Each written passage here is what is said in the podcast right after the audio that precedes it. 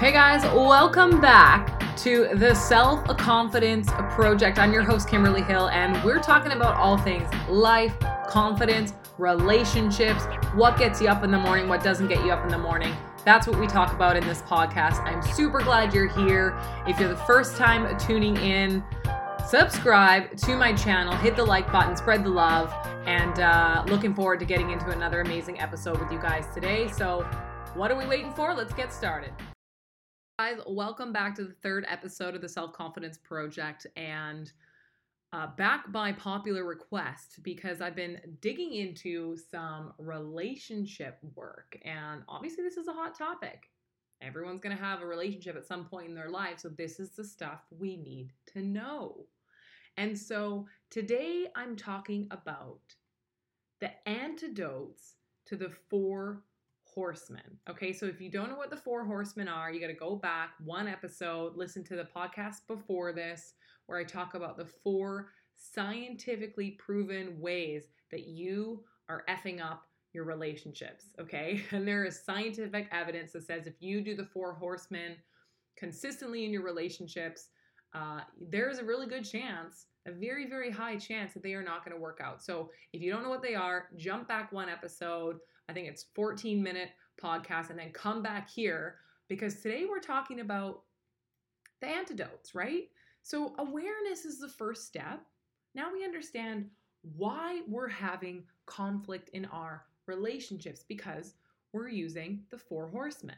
We're criticizing, we're holding our partner in contempt, we're becoming really defensive, or we're even getting to the point where we're totally stonewalling and withdrawing. So what can we actually do to fix these? Because awareness, like I said, is the first step. But if we don't know how to actually change these or uh, make progress in a positive way, then we're just aware of all our bad behaviors. And I'll tell you right now, I'm aware of a lot of my bad behaviors, uh, and it doesn't do me any good unless I actually do something about them. Okay, so Um, let's get into it, because the four horsemen, okay, are why we are having such horrific conflict in our relationships. And there are ways that we can get out of these, right? There's antidotes. So we have to understand what these antidotes are so we can effectively manage the conflict we have. And I don't know if I've mentioned this already, but all of this is based on the work of John Gottman, okay? So he studied couples and relationships for years and years and years and years. So this isn't just some made up stuff. This is based on observing couples over a decade, I think maybe even two. I can't remember now how long. I think this is based on work of, you know, fifteen to twenty years that he did. But the point is, this stuff works if you use it properly. Okay, so the antidotes to the four horsemen. Well, the first horseman that we talked about in the last episode is criticism, right? Verbally attacking our partner's personality or character, which is just mean. So how do we create the antidote to this? Okay, it's called the gentle startup. So what happens is, instead of attacking the other person and saying, you do this, you're so lazy, you're such a slob, you never pick up the kids from school, you always come home late, you always burn the dinner, you la la la, right? So easy to just blame and criticize other people. And when we use the gentle startup, instead, you guys, come on, you've heard this before. If any of you have researched anything about relationships, gone to any kind of counseling or therapy, this is probably one of the first things they talk about, which is the gentle startup, which is talk about your feelings using I statements, and instead express a positive need. So I don't know, I'm just going to think of a random example off the top of my head, but instead of saying, you never cook dinner for me, you never do this, da da da da, okay, we're attacking them. Instead, I feel frustrated sometimes when I'm doing all the cooking, and I would love if you made a meal once a week. I don't know. How does that sound versus you never cook, you're such a lazy person, and I don't know. Oh man, criticizing. Anyways, Instead, it's the gentle startup, right? It's about talking about our feelings using I statements instead of putting all this criticism on another person. It's just actually learning to be mature and say, I feel this and I would like this. Okay. It's learning our boundaries, learning how to communicate better instead of just getting into this verbally attacking uh, our partner's personality and character. This person that we want to spend time with, here we are criticizing them instead. Talk about your feelings or the things you need using I statements and express a positive need. I feel frustrated when I have to cook dinner seven days a week.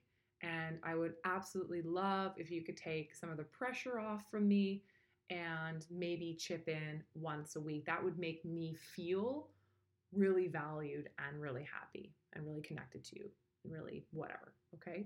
So it's a gentle startup is the antidote to criticism. Okay. So moving on, the second horseman is contempt. Now, when I was learning about contempt, I realized that I've done this in the past before, and I was really frustrated with myself because I don't want to be someone that looks down on other people or has this inflated sense of superiority over others. But the truth is sometimes we are like that. Our ego gets in the way. And when I realized this, I realized that this is the one that I really have to work on. So contempt, right? Attacking someone's sense of self with an intention to insult or abuse them. Totally not cool. And I see this a lot between people. And it's contempt is when you don't have respect for somebody else. So you attack their sense of self. And there's a way that we can get out of feeling uh, contemptuous about our partners. I don't even know if I use the language right there, but we hold our partners in contempt. Okay. The antidote to this one is instead of thinking about all the negative things that you don't like about your partner, which makes you feel like you're on a pedestal above them because all you're doing is stacking on top of one another negative traits about somebody else. Instead, the antidote is building a culture of appreciation. So spending some conscious time actually reminding yourself of all of your partner's awesome, positive, amazing qualities and find gratitude for those positive things. So spend conscious time building your partner up too, not just writing down, I hate it when she does this. I hate it when he does this. He's so bad at this. She's so bad at this. It's like, God, so much complaining, right? Build up a culture of appreciation. I love when my partner does this. My partner is so amazing at this. My partner cooks amazing meals. My partner always makes sure that I am uh, dropped off at doctor's appointments. Uh, my partner loves to surprise me. My partner laughs in a really funny way that just gets me going. My partner dances around the house with tiny little white shorts and makes me laugh until I'm in stitches, and then I send it to all of my friends. It's called building a culture of appreciation. Okay, and that last example is from one of my good friends, Hannah, who sent me a funny photo of her partner, and she's laughing because the things that he does that are silly make her love him. She wants to share it with the world. We're building a culture of appreciation. Instead of just thinking about all the negative things about our partner, which is so easy to do, and we all fall victim to doing this, instead build a culture of appreciation. That is the antidote. Okay, remind yourself of your partner's positive qualities, find gratitude for those positive actions, get out a pen and paper, challenge yourself to write down fifty things you love about your partner. fifty things you love about your partner. Go grab a pen and paper, pause this podcast, go do it now. Okay, moving on to the next one, which is defensiveness, right? We all get really defensive at times. And oftentimes when we're defensive, we actually know we've done something wrong or silly or stupid or weren't paying attention or we weren't listening or we were late or we said something and did something differently. And yet we still get defensive when someone calls us out on it. No, no, no, no. It is time to do the antidote to this, which is taking responsibility. Okay, accept that your partner's perspective might actually be right on the occasion, right? You're not the only person that's always right in every single situation. And if you think you are, woo, I don't even know what to tell you because you're not right about everything. I'm never right about everything. The truth is we need to sometimes just take responsibility and accept that our partner also has a perspective that we need to hear. And when we are in the wrong, which we are probably half the time, is to offer an apology for anything that we did incorrectly, or we did something wrong, or we know we were mocking, or we weren't listening, or whatever it was. Just take responsibility. Learn to take responsibility for your life. This is a huge one. This is not just relationships. Learning to take responsibility for your success, for your failure, for your wrongs, for your rights, for where you are right now in your life. It's up to you to take responsibility. So that's the antidote to defensiveness, is actually taking responsibility and accepting that your partner's perspective has some merit, and to hear them. And when you know you're wrong, offer that apology for that wrongdoing. Okay, and so the fourth horseman is stonewalling. Okay, and stonewalling, I've done this one. I know I've done this one because when I didn't want to listen to my ex-partner, I picked up my phone and completely just started mindlessly scrolling through my phone and completely ignoring what they were saying. And yes, I had my reasons as to why I felt that that was the only thing I could do. Oh my God, look at me justifying my behavior. But stonewalling is really hurtful because another person doesn't feel that you want to meet them halfway and or listen to what they have, what they are sharing with you, right? You withdraw from them to avoid that conflict. And it conveys, as John Gottman says, disapproval, a distance, separation, right? It might not be just picking up your phone and mindlessly scrolling. It could be that you literally leave the house and slam the door, or you lock yourself in the bathroom or the bedroom or whatever, or you flick on the, the T V and turn the volume up so loud you can't hear anything else, or whatever it is that you do to stonewall. Not cool, man. It's not cool, man. This is a person you're in a relationship with. If you're criticizing them, holding them in contempt, being super defensive and, and shutting them out, what are you even doing in a relationship together? Sort your shit out, right? So if you're stonewalling, the antidote to this is physiological self-soothing. Okay, this is what John Gottman says. Physiological self-soothing. Take a break. It's okay to take a break from conflict and spend that time doing something soothing and distracting. My favorite is to go and have a twenty minute shower, right? Is in the heat of a moment or big conflict, I just need to calm myself down. And the way that I have uh, unconsciously been doing this uh, physiological self-soothing for a good portion of my life is I go in the bathroom and I just have a nice soothing shower, nice hot water. I'm in there, whatever, aromatherapy, just, I don't know. For me, it was always like a cleansing ritual. I was just cleansing away that nasty argument or cleansing away those feelings of stress, just cleansing it away. For you, it might be, I don't know, a little meditation, doing a little walk around the block. It could be uh, baking. It could be just twenty minutes where you're uh, reading or anything, just something that's soothing and distracting for you, okay? But then you come back. You come back to the conversation that you were having before. So physiological self-soothing, take that time out, calm yourself back uh, down, get back into a resourceful state, meet your partner, take responsibility, build that culture of appreciation, use those gentle startups, learn how to get through conflict with your partner because my goodness, we all want to have a significant other in our lives. We all want to have a healthy, beautiful relationship.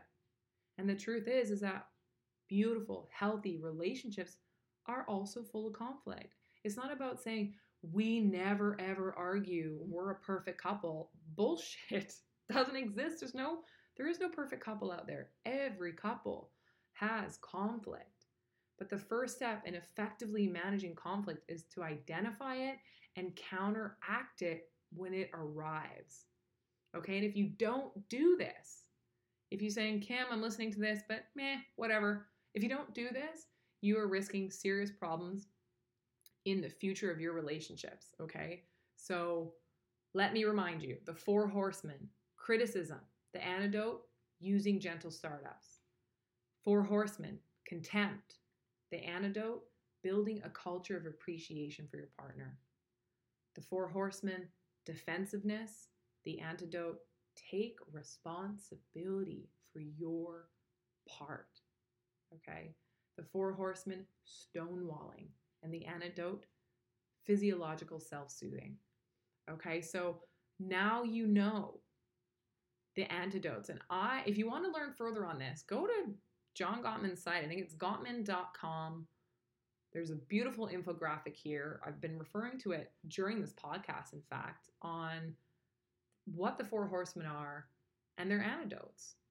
And hearing it once on this podcast is great, but you're going to forget what these things are, especially you're going to listen to this and be all like, yes, this is great. I'm going to do this next time I'm in a conflict. And then you have a conflict with your partner, and all of this, everything I've just said, is going to go right out the window, and you're going to go back to what you normally do. And that's totally normal, right? We're not, we don't just listen to a podcast, absorb it, and become perfect, right? But remind yourself what these things are and the antidotes to them. Print, print it out and put it on your fridge or, or somewhere where it reminds you so that you can practice becoming better at resolving conflict with your partner. Because if you want to spend the rest of your life with that person, you got a person next to you and you're just looking at them, that's your person, you want to be with them for the rest of your life, work on your shit, man. Become a better person. Understand the four horsemen, understand the antidotes. Practice makes perfect, even though there is no such thing as perfect. Practice is going to make you better at, uh, you know, at having and resolving these conflicts in your relationship. So that is what I wanted to share with you guys today. We've been digging deep for the past couple of weeks into some relationship stuff. I'm absolutely loving these podcasts, by the way. I am loving producing them. I'm just sitting here, literally just kind of talking in a room on my own. It's a bit crazy, but I love it. I love that you guys have been tuning in. I love the support I've been getting. Share this podcast with somebody that needs to hear this, somebody uh, that needs to understand what these four horsemen are and understand what the antidotes are. Go do some further reading on this. I've suggested in, uh, I think it was my first or second podcast, to go pick up the book, the Gottman book, The Seven Principles That Make Marriage Work. Literally, you got the time right now. You're stuck at home with your significant other.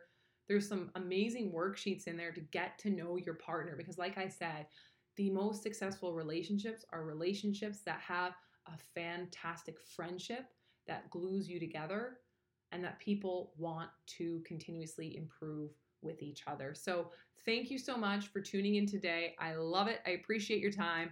I will see you guys next week. Have an amazing day. Peace out.